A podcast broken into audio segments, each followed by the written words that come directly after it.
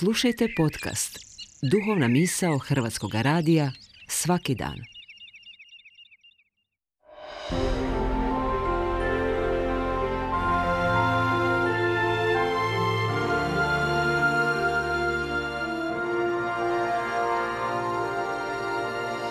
Duhovna misao. Urednica je Blaženka Jančić.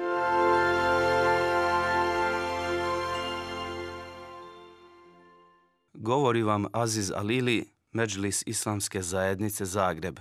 Ramazanski bajram pada prvog ševala lunarne godine, a nastupio je upravo danas, 21. travnja, po završetku jednomjesečnog ramazanskog posta. Ovaj bajram traje tri dana.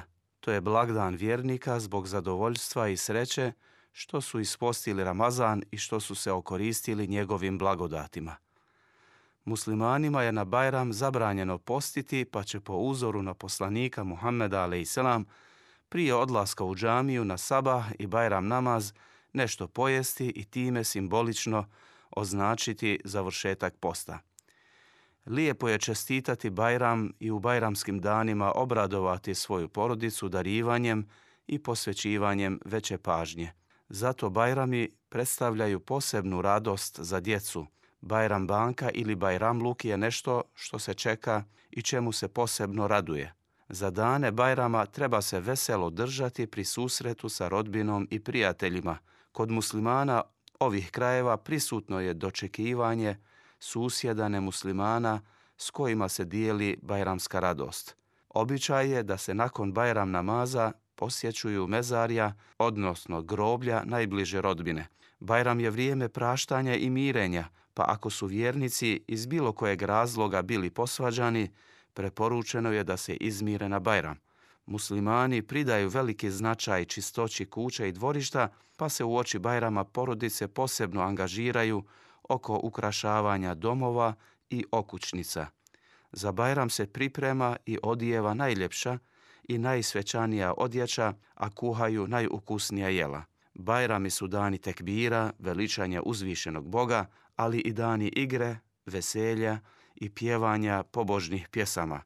Sve ovo treba biti u skladu sa propisima šerijata, ne zanemarujući islamske dužnosti. Bajram je jako izražen i zastupljen u muslimanskoj narodnoj pjesmi, pa se i danas čuje ženska lirska pjesma Bajram ide, Bajramu se nadam, šta bih dragom Bajram Lukadala. Bajram je zastupljen i prisutan u mudrim izrekama i narodnim poslovicama, kada se želi nešto naročito istaknuti kao vrijedno, što se rijetko događa, kaže se nije Bajram svaki dan.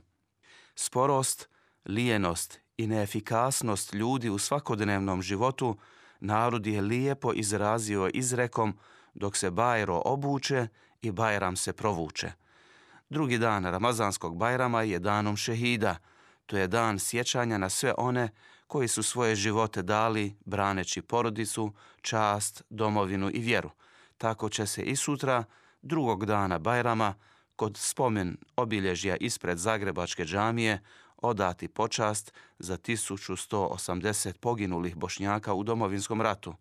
Ovaj blagdan se tradicionalno čestita rečenicom Bajram Šerif Mubarek Olsun – U prijevodu ova rečenica znači neka je plemeniti blagdan blagoslovljen. Na ovu čestitku odgovara se Allah razi olsun, što opet u prijevodu znači neka Allah bude zadovoljan tobom. Uz želje da uzvišeni Bog primi sve naše molbe i ramazanske obrede, svim muslimanima čestitam Bajram, Bajram Šerif Mubarek Olsun.